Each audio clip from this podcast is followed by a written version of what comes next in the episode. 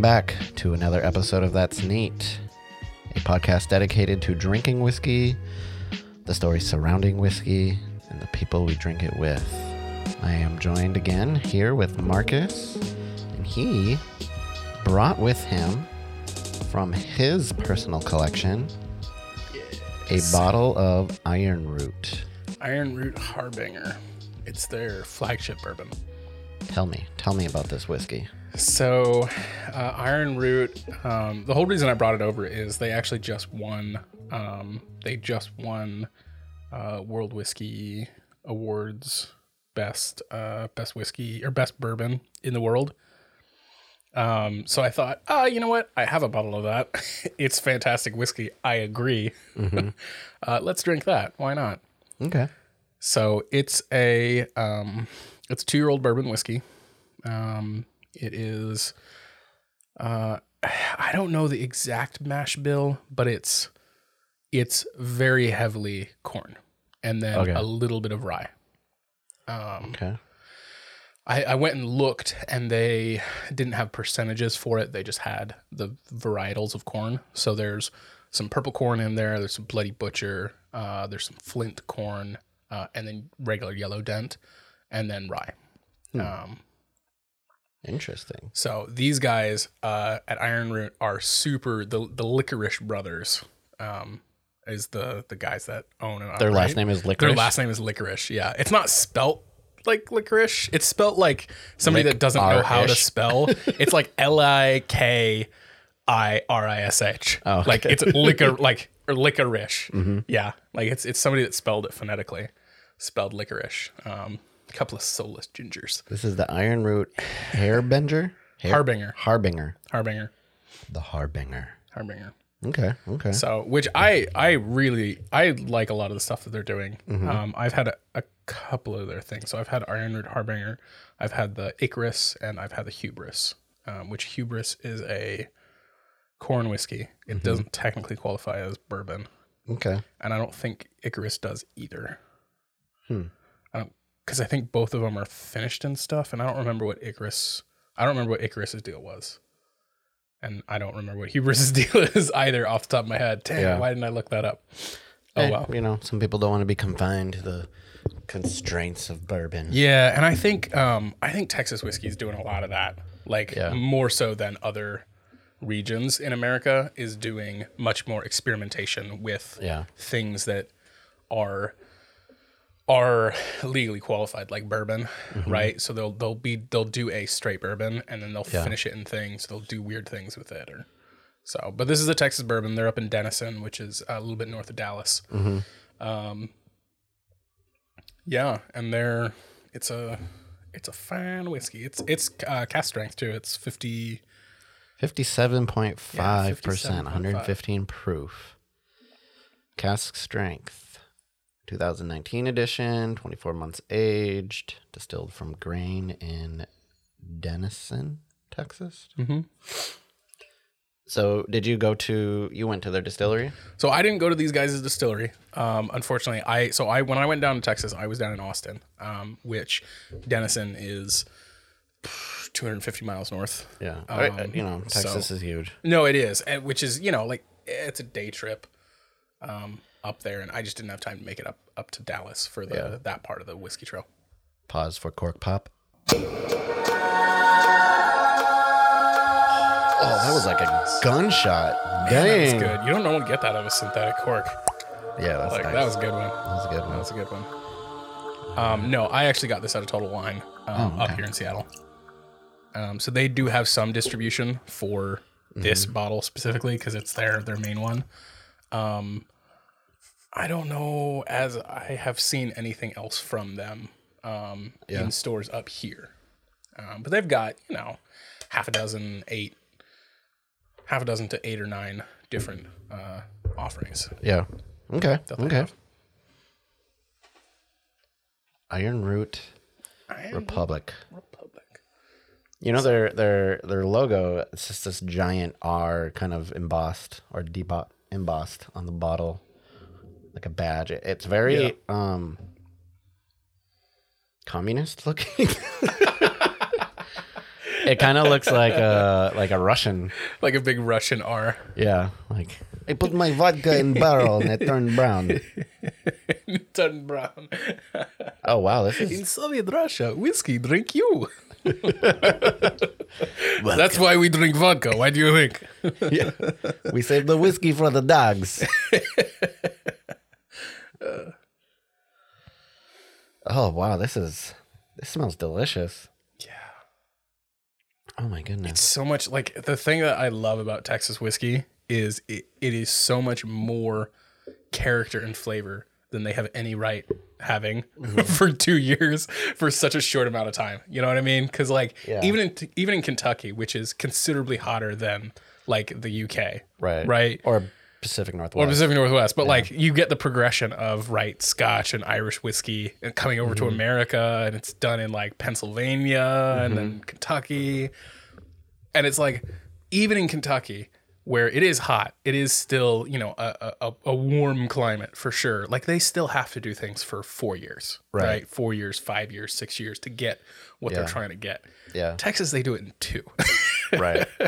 Right. And sometimes they're like worried about it at 1 year. Or they're like, maybe we should do something with this to try and we should check this out. Yeah. Like maybe we should pull this barrel and blend it in with some other stuff because wow, it's done. Yeah. Wow, it's done. Like, pull that turkey out. It's like cooking a turkey in a pizza oven. You're like, oh, it popped. How long is it in for? 10 minutes? Why is our turkey black? Yeah. That's amazing. Yeah, this has got more color on it than... Well, this is cask strength, too. It is. It is, but still, like, it's got a similar color to... like that Old Forester you got up there, that Old Forester 1897. This rare breed is a straight bourbon, and it doesn't have an age statement, so it's at least 4 years old. And it is at least half. It's also barrel proof for at least 4-year-old whiskey.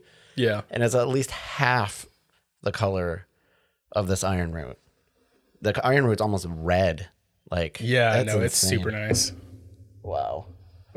So, and then like the longer you sit, the darker it gets. Cause like I'm sure I've mentioned this on previous episodes or at least outside of it. Right. But Balcones has their single malt, which is I think 3 years, maybe 4. I can't remember off the top of my head, but that is like black coffee. Like that's crazy. So dark. It's black coffee, even in the glass, even after you pour it out of the, the bottle, like it's so dark in the glass. It's so great. Wow. This is thick looking too. Look at the legs on this Iron Root. Man, that's good.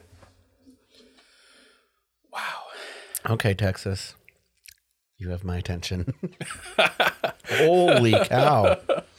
That has got so much going on. You had my interest before, but now you have my attention. It almost tastes like it's sherry finished or something. It's got this I can see that, like a lighter fruit end to it that's just... That's so not like Kentucky bourbon with the cherry...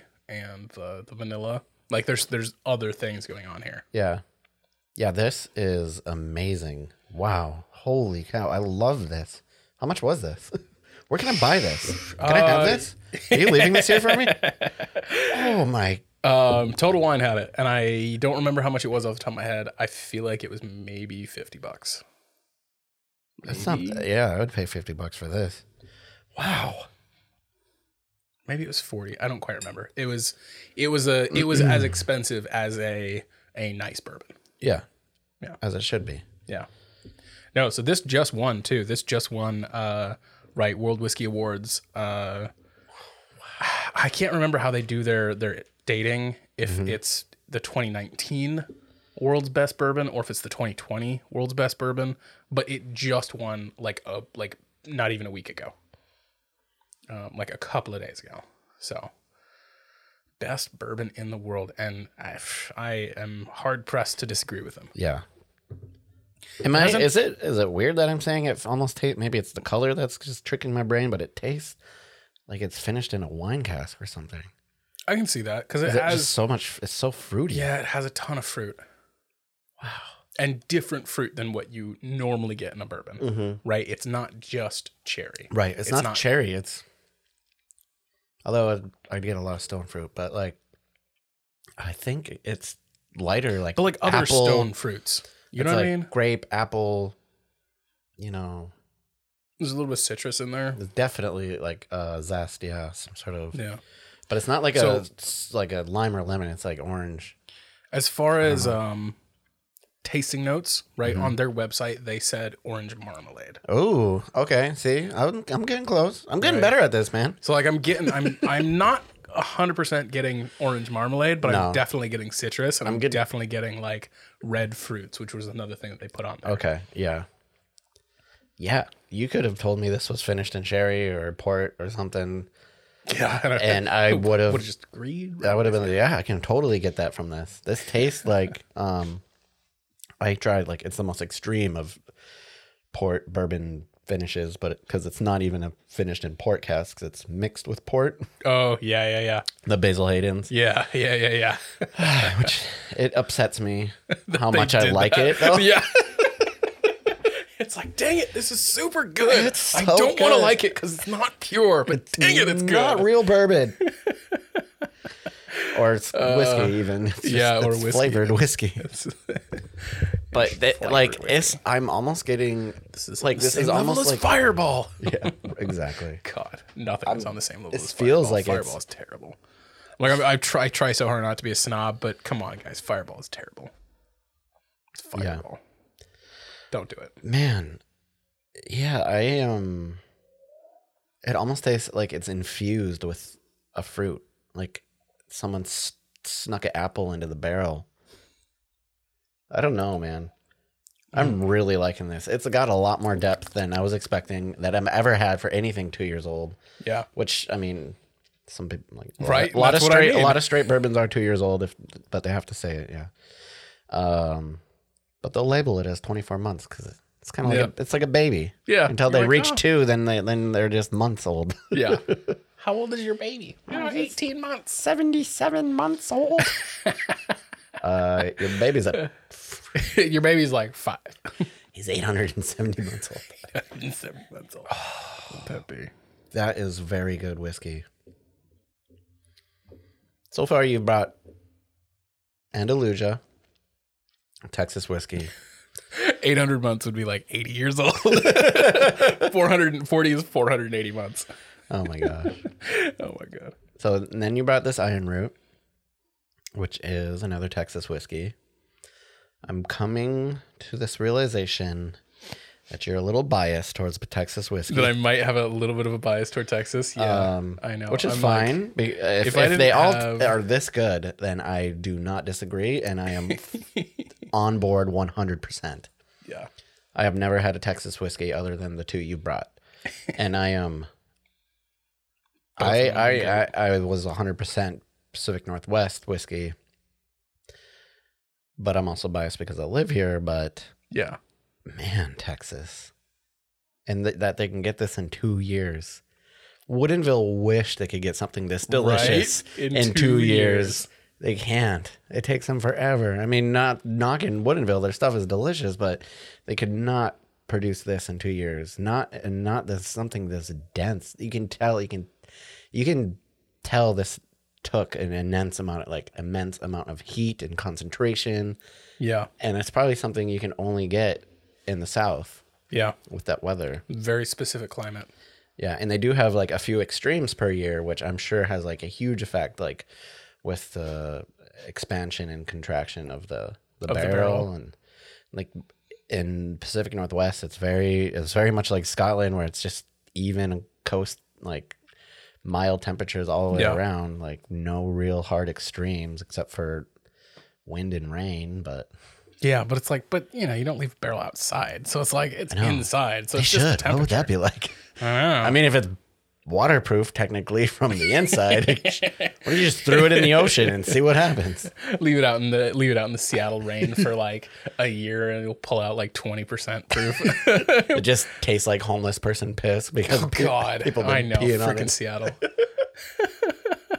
Just tastes like piss. This tastes like shit. Well, Austin, it is shit. Well, let me tell you, son. This was aged under the I-90 bridge. Oh, God. Anyways. I made this out and when I was living in the jungle. This is so good. Anything else you can tell us about the distillery or... They don't have their mash bill or anything available. No, they don't have the mash bill percentage. They have the grains that were used, right? So it's mostly corn, right? Purple corn, some bloody butcher corn, flint corn, and yellow dent, and then a little bit of rye. So there's no barley, there's no wheat. It's mostly corn and rye, and these guys are super known for using experimenting with corn. Right, experimenting with different varietals, different heirloom things. They've got a whiskey that's 100% Bloody Butcher, which Bloody Butcher is expensive. It's an expensive corn, not easy to grow. Right, and same with some of the other ones too. Purple corn's another one like that. So, they really are going all out in getting local heirloom cool corn, right, for their whiskey. That's cool. It probably wouldn't have... No, that's a really dumb question. I'm not even going to ask. Now you've piqued my interest. I really want to know. Don't even worry about it, Marcus. Okay. Works for me. No, they're cool. They're a cool company. They're it's a couple of brothers that run it. So Robert and Jonathan Licorish. And their mom actually is their... I don't know what her official title is on their website. They just say that she does all the day-to-day operations, and that she's also a blender and is also a saleswoman for them. That's cool. So, I think that's Andalusia too. They were tiny. Yeah. Are these guys pretty small like them? Or? They're not nearly as small as Andalusia. Okay. No, they got into Total Wine. So yeah. Okay. They're definitely bigger than Andalusia. They're definitely bigger than some of the other ones down there too. Mm-hmm. But they're not quite as. Nothing in Texas is really quite as big as some of the Kentucky stuff. Oh yeah. Nothing you're gonna find in Texas is even as big as some of the smaller Kentucky stuff. Yeah. You know what I mean? It just hasn't been around long enough to do that. Give it another 20 years, absolutely. These guys, Balcones, Garrison Brothers, are they gonna be as big or are they gonna be? They will be as big and as well known. Really? Oh yeah. You think so? Absolutely. So you're saying if I just wait 20 years, I can get Balcones for $25 at Total Wine. Probably. Maybe not $25, but you can definitely get it at Total Wine within probably the next year or two. I'm convinced. I'm going to wait. When I went to Balcones to do a tour there, they were very adamant that they are working hard with the distributors to get stuff out in the lower 48. Yeah. Within the next year or two. Because they want to be a sorcerer, right, too? Or is that someone else you're telling me about? That is Gulf Coast Distillery. So Gulf Coast Distillery is their own distillery. They put out their own stuff, but they want to be a competitor to MGP, where companies can source their whiskey and do their own thing with it and finish it and put it in their own bottles and that sort of thing, the same way that MGP does. The difference obviously is that they're new and they're putting out their own stuff, but they're a huge distillery. They have huge production facilities. Yeah. I haven't had any of their stuff, so don't mind me. I'm just taking pictures. Yeah, it's all good. It's all good. So it's two brothers and their mom essentially that run this, and Robert went to school to be a lawyer. Jonathan went to school to be a biomedical engineer. And basically when they were done with college, they decided, let's go into whiskey instead. Well, just had to go down the wrong tube. Are we drinking stag again? That was cast strength. No. Yeah, no, it's definitely cast strength, which I think is so cool for them to put out. Not, I'm sorry. Finish. It's so antithetical to traditional whiskey business sense to put out your main flagship whiskey at cast strength. Oh, this is their main flagship bourbon. This isn't a special. No, this isn't a special release. This is it. This is their bourbon. Okay. Yeah. Got mad respect for that. Yeah. It's not a single barrel or anything. Not saying that. No, it's not necessarily a single barrel. So they're blending to flavor profile, but releasing at cast strength. Yeah, but they're just not cutting it down to 40 or 45 or even, it's 57. So they're not even cutting it down to 50. You know what I mean? Like, and they could. I didn't get to. Do you mind if I pour a little more? Okay. I'm just gonna pour a little bit so I can put some water in there. Yeah, I get it down. I'm gonna leave pouring to my guests because I'm shame wasting my whiskey. It's alcohol abuse. Did you get a cat hair in your mouth? Yeah, I got a lot of cats around here. Oh my god. Okay. No, so it's definitely a family company. They decided after they got out of college, they wanted to go into whiskey, and they kind of roamed around the country and Scotland and did internships at various distilleries. Wow. That's cool. To learn how to do it. Do they do any malt, like single malt or? No, they're very much a corn whiskey distillery. Yeah, basically everything they do is either corn or I think they might put out a rye. I can't quite remember. I'd have to look again. Barley rye? It might be a barley rye, yeah. I love that one. You just do when a distillery at 51%. Yeah, like Woodford's rye, right? Or even Bulleit's rye. No, Bulleit's rye is 95%. Yeah, Bulleit rye. It's kind of hard because their regular Bulleit's regular bourbon is pretty high rye. Yeah, I think it's like a 35% rye in their bourbon, which is that's why it's so spicy. See, that's definitely a high rye. That's definitely high rye. Yeah. I'm always confused when... Don't quote me on that. Yeah, I won't. But I'm always confused when people are like, yes, we make a high rye bourbon. I just want to drink this again with a water. So good. I was confused when people make... Oh, no, I did put water in it. Yeah. Wow, holy cow. Don't put any more water in there. I smelt it again and I didn't think I did. Did you? No, I haven't watered it down yet. Man, that really opened it up. I think I like the nose better without it, but it kind of tamps down the nose. I don't know. I do like the bite. Like I do like knowing I'm about to taste. Like you are about to experience a barrel-proof bourbon or a cask-strength bourbon. Like it's totally. Sorry, you don't have to get every cork pop in.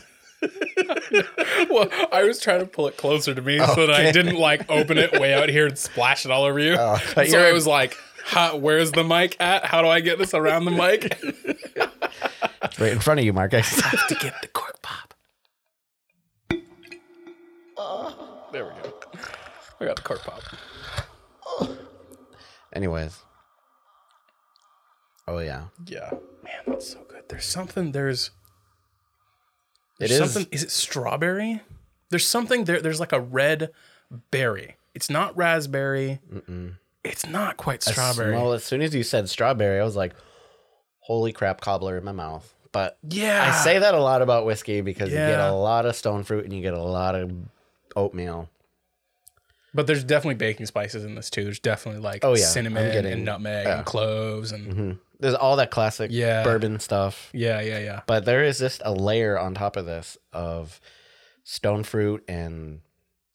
or more than that, of just that red fruit that you're talking about, and which fooled me as if it's as if it was like a sherry cask or a port cask finish. And I think now adding a little bit of water, opening it up, I'm getting a lot more. I'm able to dissect that a little bit more and pick it out. And as soon as you said strawberry, something went off in my head.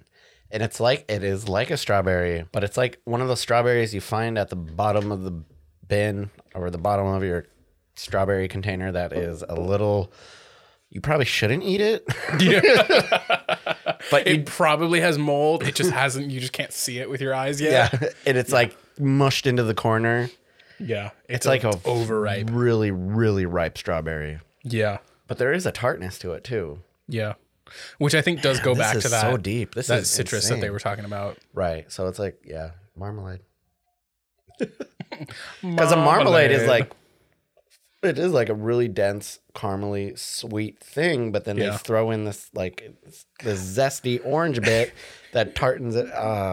Unrelated to whiskey, I tried to make caramel sauce yesterday. I was trying to do, like, I had some ice cream and I was like, I'll make a quick caramel sauce, right? Super easy, a little bit of sugar and water, right? Boil it until it hits amber, and then you mix in like heavy cream and a little bit of butter. Mm-hmm. Super easy. Right. I know how to do this. I've done it plenty of times before. I forgot that I was out of heavy cream.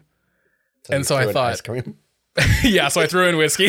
No, ice cream. Oh, ice cream. Oh, that actually probably would have worked. No, I thought that's what you said. No. I had ice cream and I wanted caramel sauce on my ice cream. Yeah. And I didn't have heavy cream, and so I thought maybe half and half will work.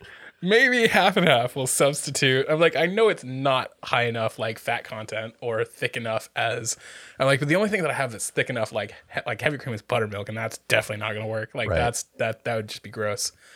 And so I threw half and half in there instead, and that didn't work. Oh, really? Nope, not at all. That like curdled immediately and was just like, oh God, this is nasty. This is so nasty. And then you ate it.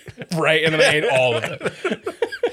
And I dipped my whiskey in it. Yeah. And then I poured whiskey in it and drank it. Man, this is really good. So the Iron Root Distillery... Iron Root Republic. This is the hair bringer.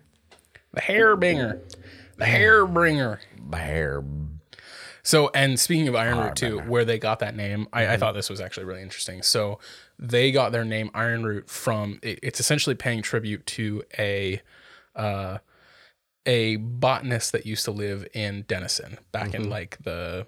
That's 1800s. Cool. Mm-hmm. So a guy named T.V. Munson, and I don't remember what the T and the V stood for. It was like Theodore or something like that. Yeah. T.V. Munson was a guy who was a botanist, but he was a viticulturist or a viticulturist. I'm not sure how to pronounce that. It's a botanist that specializes in wine, right, and grapes and like grape varietals and that sort of thing. Okay. And he essentially he discovered and grew a root stock that was very resistant to a specific disease that was just like destroying the French wine vineyards at the time. And so he like exported it to the French and told them, hey, use this as your root stock. It's resistant to this thing. And they called it iron roots. They referred to his rootstock as his iron roots. And like he basically saved the French wine industry in like the 1880s, 1890s. Yeah.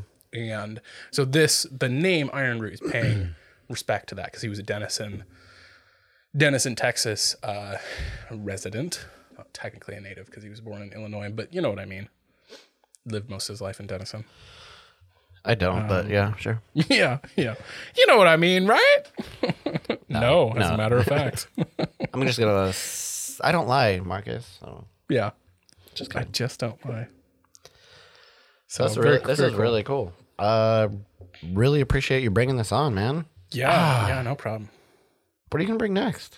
That's a good question. Maybe I'll bring that Balcones I keep talking about. God. The Balcones single malt. We should. And the peated. I've got the peated, too. Which I think is because I feel like they said this, but now that I am have thought back on the memory, maybe I'm wrong. I think it's a once a year special release that they do their peated, and that's what you have, and that's what I have. And I like just got there at just the right time to get.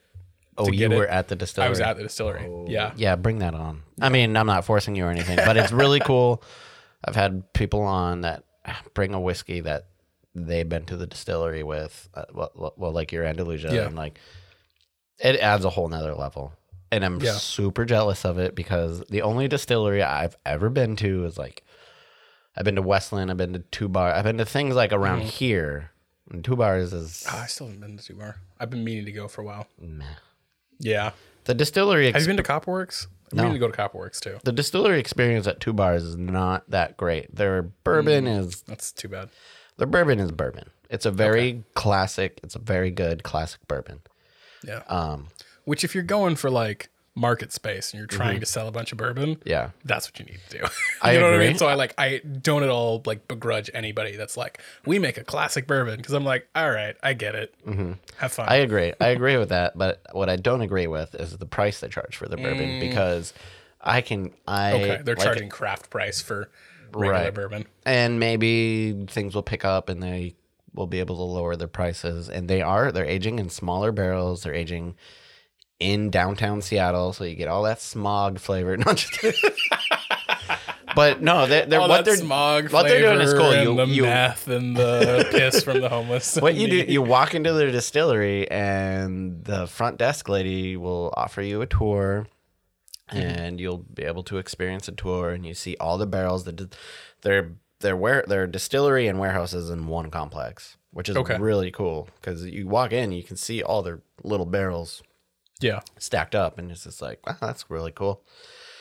But anyway, that bourbon it's good. It's just kind of normal. It's definitely a good classic tasting bourbon, but you can get that out of bottles a lot cheaper. Yeah. But I respect it. It's Pacific Northwest. I got to know. And I totally get what you're saying too. Like there are a number of distilleries that I am. I hate to bring them up again. Ula is exactly this, right? Where I don't really like their bourbon, right? But I do like their experimental stuff, and I love the fact that they are really trying to experiment with stuff. I love the fact that they're really trying to get a little bit weird with some things and figure out what works, right? Yeah. Because I feel like after the Prohibition, whiskey had 70 years of stagnation where it was like... Because when Prohibition lifted, people were so excited to drink. They were celebrating. They were drinking, martinis, things they could grab, things that they could be distilled and bottled and sold instantly. Yeah. So you got your gin, you got your vodka. Yeah. Things that could be imported. So you got your champagne, you got your wine. Yeah. And when it came to whiskey, it was like... They could get their Canadian whiskey, they could get their Scotch and their Irish whiskey and that sort of thing. Yeah. But I feel like all of those places, and this is not entirely fair. Obviously, this is a slightly unfair judgment, but I feel like from the 50s through the 80s, the late 80s, and there just was not very much like new stuff. You know what I mean? There weren't a lot of places that were like, we just put our regular Scotch, or we just put our regular bourbon into this new barrel that's finished in Sauterne wine or something like that. Or no, that's totally a new thing. That's totally a new thing. Yeah. And I love that. I love that type of experimentation. Yeah. I love that type of thing. It is really cool and surprising. How long have Scottish whiskey been finishing in sherry or port casks? A very long time. So it's not necessarily a new thing. Yeah, it's not necessarily a new thing, but the experimentation with new things, because sherry and port have been the two, right? For a long time. Okay. And there weren't necessarily other things, right? Now you can go to a Total Wine, and you have a decent chance of finding a whiskey that's finished in Sauterne barrels. Okay. Right. Which is a weird. I keep hearing that. Yeah. Right. Yeah. What kind of wine is that? What am I expecting with that wine? I think it's a white wine. Interesting. I think. Interesting. I think. But it's, or like a Chardonnay finished. That's another one too, where it's like that one's a new one where it's like there's not very many of those, but you have a chance of going to a liquor store and finding a whiskey that's finished in Chardonnay barrels. That's crazy. I was at Total Wine a couple of weeks ago, and I can't find this bottle anymore, but there was two of them never heard of them before, and I've looked them up and I haven't seen much about them. It's Dr. Swenson or Doc Swenson, and it's a really nice bottle. Look, their bourbon's in a wine bottle. People are doing all that a lot now. Yeah. Yes, you see a lot more of the wine bottle style. And like the McCarthy's you have up there. They have two. They have one that's in a sherry, I think, sherry or port, just one of the standard ones, and then they had one that was finished in a Cabernet Sauvignon barrel, which I was really tempted to buy. But it was like bring over $60. The new Ula, because that's what they finished their bourbon in, is Cabernet. Okay, I'd be really interested to try it because that's one of my favorite wines. Yeah, and I've been mentioning this before. I probably say it on every episode. I really want to do an episode where I bring a wine lover that doesn't really like whiskey. Oh, okay, and have them try a wine finished in whiskey barrels, and then bring a whiskey finished in wine barrels. And have them try it. I've been saving my Angel's Envy for it, but there's a lot of other wine or whiskeys out there that are really stepping it up. Yeah, but Angel's Envy is still the one I'm thinking about. Yeah. Yeah.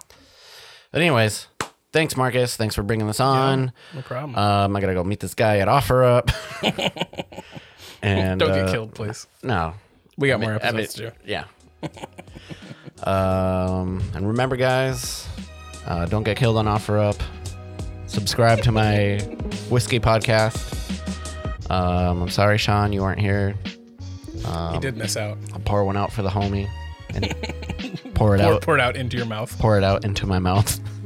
We ain't gonna waste any whiskey. You know that, man.